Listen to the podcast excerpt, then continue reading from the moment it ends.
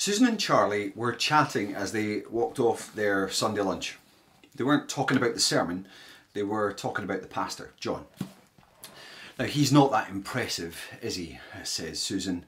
He fumbles his words, relies on his notes, lacks any oomph. Yeah, said Charlie, and I wish he would stop talking about how everything's a struggle. Life's a struggle, marriage is a struggle, preaching's even a struggle. How is that going to do us any good, they moaned. Hyung Min and May are also out for a walk. Uh, they too were talking about Pastor John. Now, May's been ill for weeks and the docs are suspicious. They were coy about her blood results but clear about the need for further tests. Sounds serious. Hyung Min looks at their three boys playing further up the track and hides a tear. He feels weak and worried. He doubts he has the strength to support May to help the boys, or even to trust God. But May says, I really appreciated Pastor John's honesty this morning about his own struggles. It really helped me see how God cares for us in ours. Yes, says Hyung Min, it did me the world of good. Now, these couples have different expectations of their pastor. One expects him to be stoical, strong in himself, weakness hidden.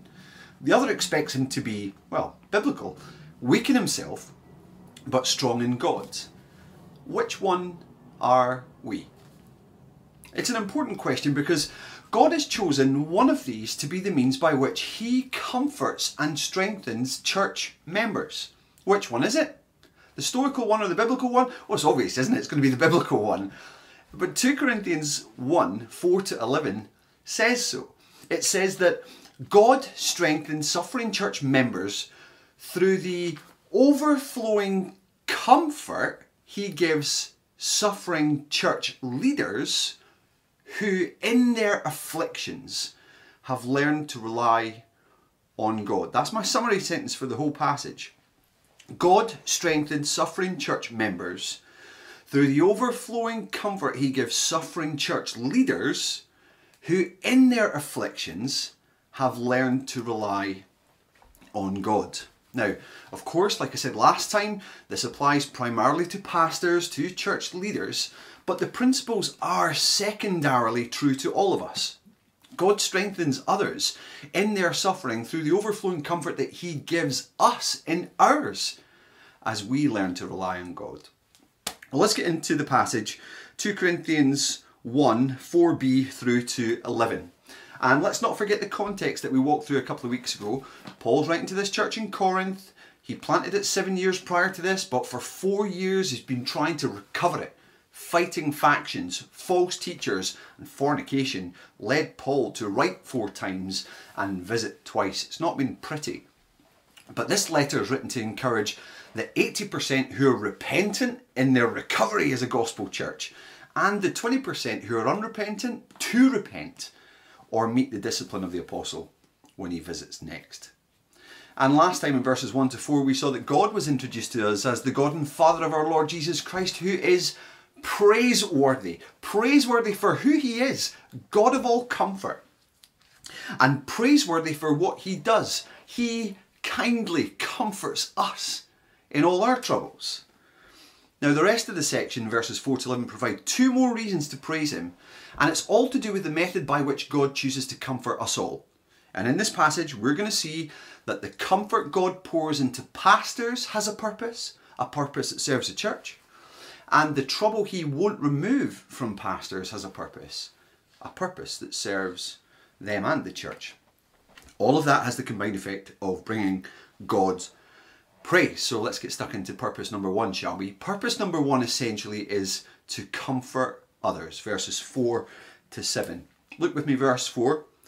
It says, uh, well, let's start from verse 3. Praise be to the God and Father of our Lord Jesus Christ, the Father of compassion and the God of all comfort, who comforts us in all our troubles, so that, there's a, here comes a purpose statement, okay? So that we can comfort those in any trouble with the comfort that we comfort we ourselves receive from God. Now, I like to think in pictures. Let me give you a picture to help us understand verse 4 before I take you through the logical flow verses 5 to 7. And what I say the picture is pastors serve like champagne pyramid. I know this is going to sound weird, right? But you know how a champagne pyramid works. Champagne is poured into a single glass at the top of the pyramid of glasses. The volume of champagne poured into the first glass is way more than it can take or need. The champagne then overflows, filling more and more glasses with the same champagne that was poured by the pourer into the first. And that's the effect that God intends the comfort He pours into church leaders to produce in church members.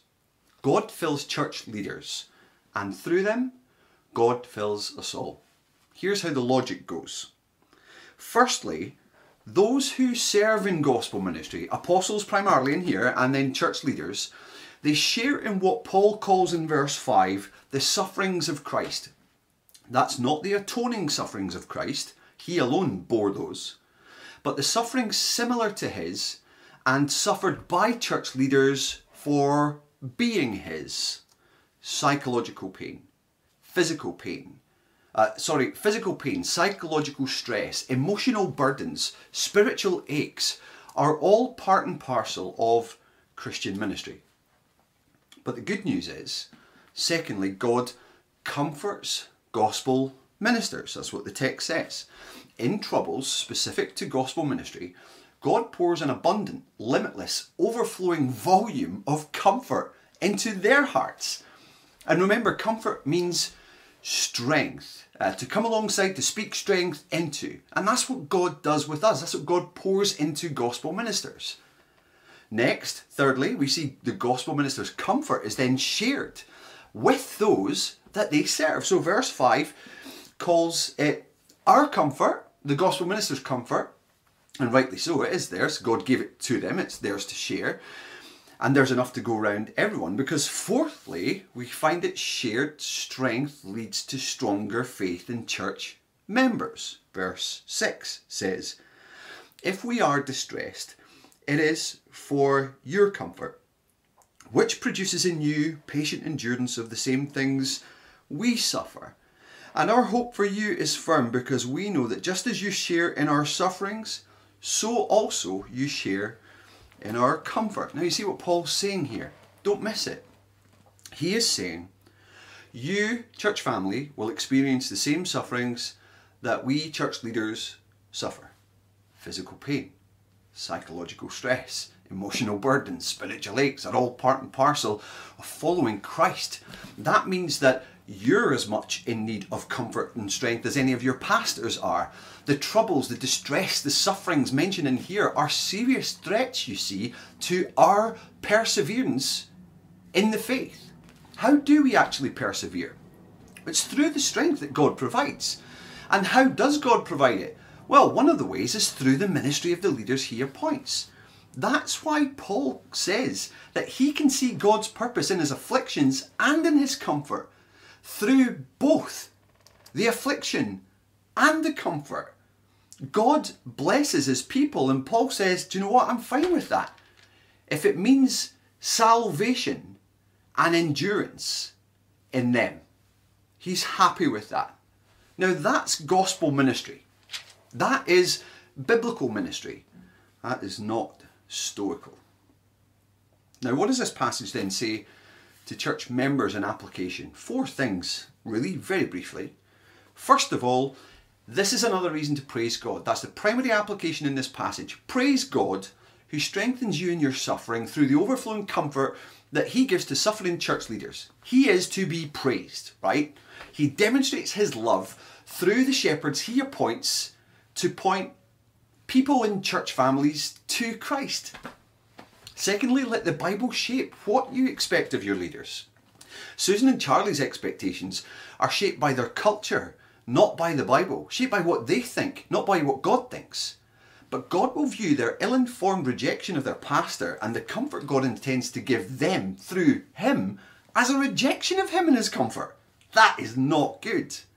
Thirdly, let the abounding comfort of God come to you through your leaders. Let your own suffering, like that of Hyungmin and may create an openness to receive and not despise the weakness you may see or hear in your leaders. There are plenty of them. But God works instead to demonstrate His power through them, which is wonderful. Good news for us. Fourthly, pray for your leaders. Don't always assume that they're going to respond in godly ways to the troubles, distress, and suffering that comes. Pray they'll rejoice in their suffering. Remember God's purposes in it and serve in the strength that God provides.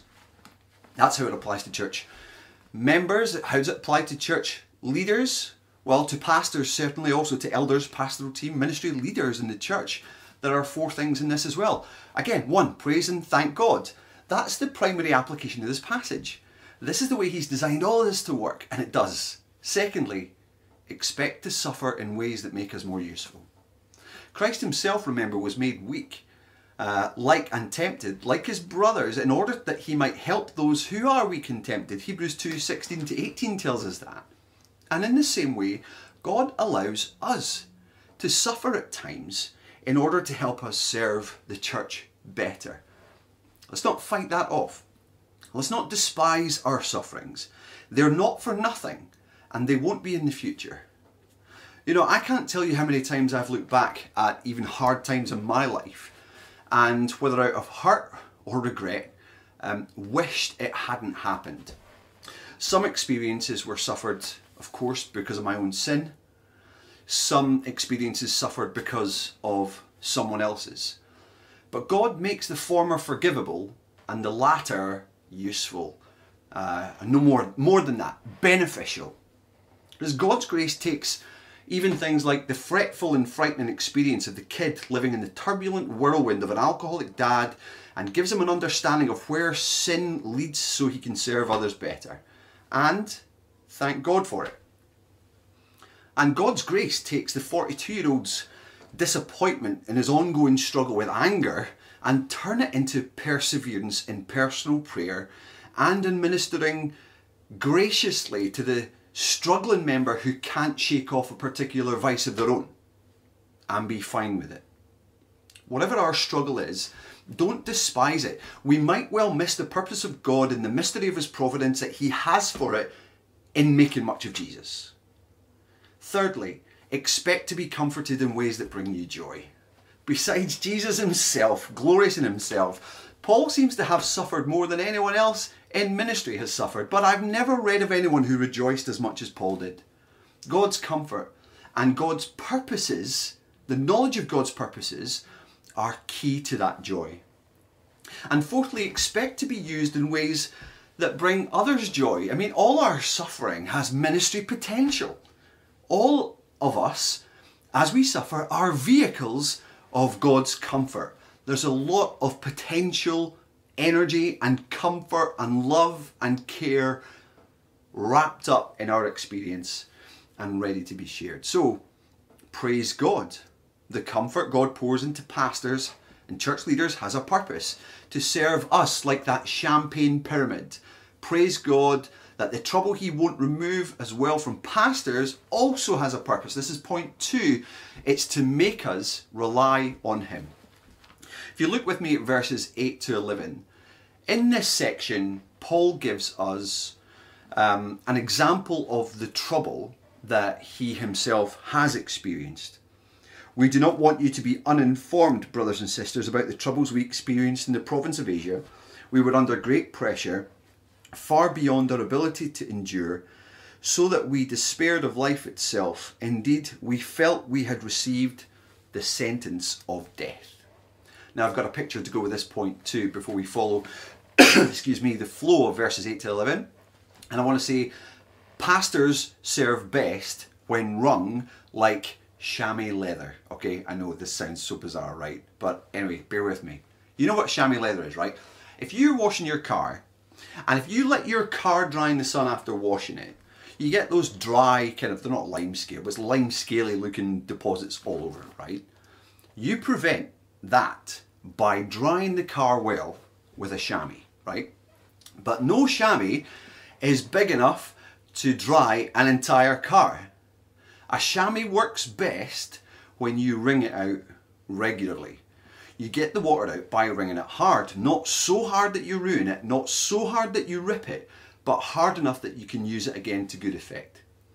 Now, that's the effect I reckon God intends suffering to produce in those who serve as church leaders. God brings church leaders really to an end of themselves through suffering so that they rely on Him. Now, that's what we find in verses 8 and 9 when Paul describes what is essentially a near death experience for him. We're not told exactly what happened, we don't need to know that. We only know that it happened in Asia, somewhere in modern day Turkey, and to know how he felt, how it felt. now, when you look at the terms that Paul used to describe it, it's fascinating. Verse A talks about great pressure, and here a word is used, it's used to describe an overloaded ship taking on water, or um, a camel or a donkey that's lost its legs under the weight of what it's carrying of the, of the burden it's carrying, okay? It's great pressure, hard to bear, right? Then in verse 8b, he talks about this pressure being far beyond their ability to endure. So this isn't something that he felt he could just ride out in his own strength, whatever this suffering was. No, nor was it a, a situation anyone that he knew could prevent. That's what leads to what we see in verse 8 at the end and to 9. We despaired of life itself. Indeed, we felt we had received the sentence of death. Now, this suffering's so hard that Paul thought, well, that's it. His time's up. This is him being well and truly wrung out. But Paul was brought to the end of himself. And verse 9b to 10 tell us why. This happened that we might not rely on ourselves, but on God who raises the dead. He has delivered us from such a deadly peril, and he will deliver us again. On him we have set our hope, that he will continue to deliver us. Now that's the purpose God has had for Paul's suffering. To help him, the great apostle even, to rely on God. Not in himself, and that was a danger. Self reliance is a curse in Christian life and ministry, even for people like the great Apostle Paul. God used his suffering as he uses ours to awaken or increase our reliance on Him, the only one who's truly strong and truly able to save. And He is the God who raises the dead. He's the one who is truly reliable. Now, notice the tense in this section. Uh, the grammaticians will love this. This God talks about, uh, Paul talks about uh, God who raises the dead, not in a past tense. He doesn't say God who raised Christ, though he did that gloriously. It's present continuing. He's the God who is still raising the dead. But in what way? Like, does Paul mean this figuratively? Well, probably because that was Paul's experience. He didn't actually die, he just felt like his time was up. But if he was so near death that to be rescued from it, it felt like a resurrection. But in reality, it is also true. Paul is more certain of this, it seems, having suffered than he would have if he hadn't. Being in that, that um, feeling like he had received the sentence of death and having no hope that he would be rescued from it made him depend on God all the more. Now, there's an additional purpose sneaked in here. To a church that's recovering from the deceit of these kind of Jewishy TED talking braggers, a church that has almost winced at Paul's sufferings as something unseemly or weak or cursed by God. How could he possibly be an apostle of God and so important in the kingdom if he's suffering this way? But Paul invites them to join him in prayer at the end of this section. For what? For ongoing deliverance in ongoing sufferings. It's very clever. It's a gentle reminder to them that he and they, as they follow Christ, will share in his sufferings, as he says in verse 5. And also that as they do, they will share in God's comfort and God's deliverance. On him we have set our hope that he will continue to deliver us as you help us by your prayers. Then many will give thanks in our behalf for the gracious favour granted us in answer to the prayers of many. So Paul says, the more people we have asking God to deliver us from the hard things that we'll experience on account of His name, the more people will have thanking and praising God when He actually does deliver. Because He definitely does. It's very good, it's very clever. Now, how do we apply this? What does this passage say to church members? Well, first of all, praise God. That's the primary application of this entire section in verses 1 to 11. Praise God for these reasons. Praise God for helping the leaders who serve you rely on Him more as He delivers them from troubles. This is God's kindness to the churches.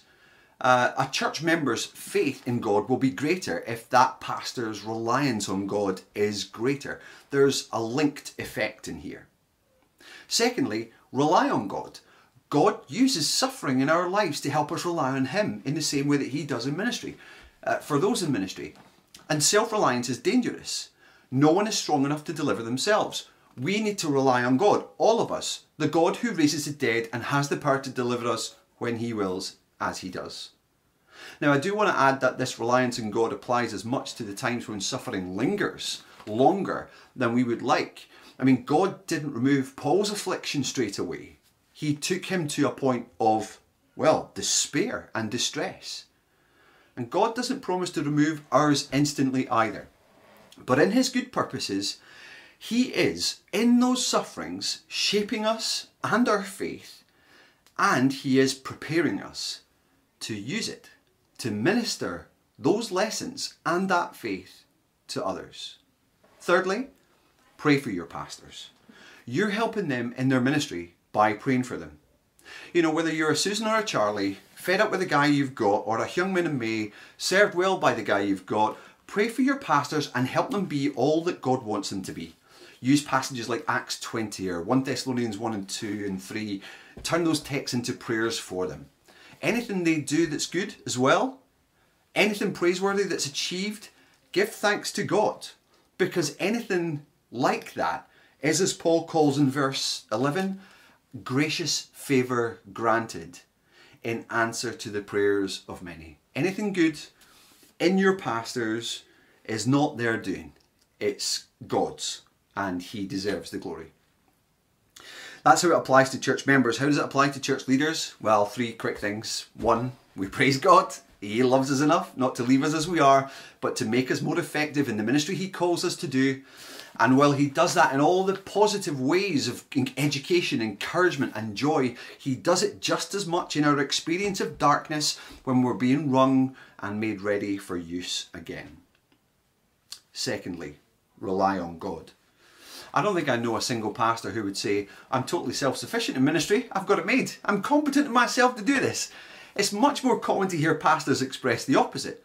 We know our insufficiency for the task largely, but can I ask, as I ask myself, do you pray? I think prayerlessness, in all likelihood, betrays that we're more self reliant than we realise. We do the tasks more than we get on our knees. That's dangerously self reliant. Please, would you pray for me in this and all of us in pastoral ministry and church leadership in the church family that we would be people of prayer. Thirdly, I, oh, I guess I've just done it. Invite people to pray for you.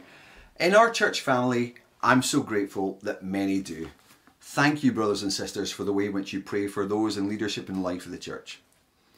But church leaders, we need to be much better at inviting more and more people to pray and to fuel their prayers, make them help people to pray more specifically, so that in the end, the amount of thanksgiving that goes to God greatly increases. More praise to Him through more people praying is good because God is the one who does the work. If you're watching this and you're not a Christian, I wonder how this sounds listening in. I wonder how you cope with suffering. I wonder if you've ever been brought to that point where, with the Apostle Paul, you've you've maybe, you've maybe kind of experienced suffering in some way that's brought despair, or maybe you're really afraid of the time when that will happen. Maybe a time when you yourself will approach death and you worry about what's next. Can I encourage you to get in touch and ask us about this so that we can point you to the Lord Jesus Christ, about whom this passage speaks.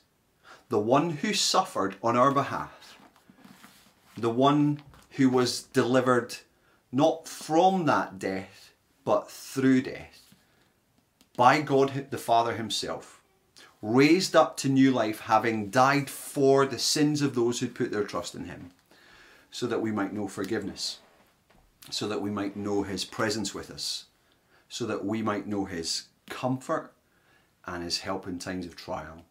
If you don't know Him, put your faith and trust in Him. Confess your sins and come to Christ. He alone is our strength.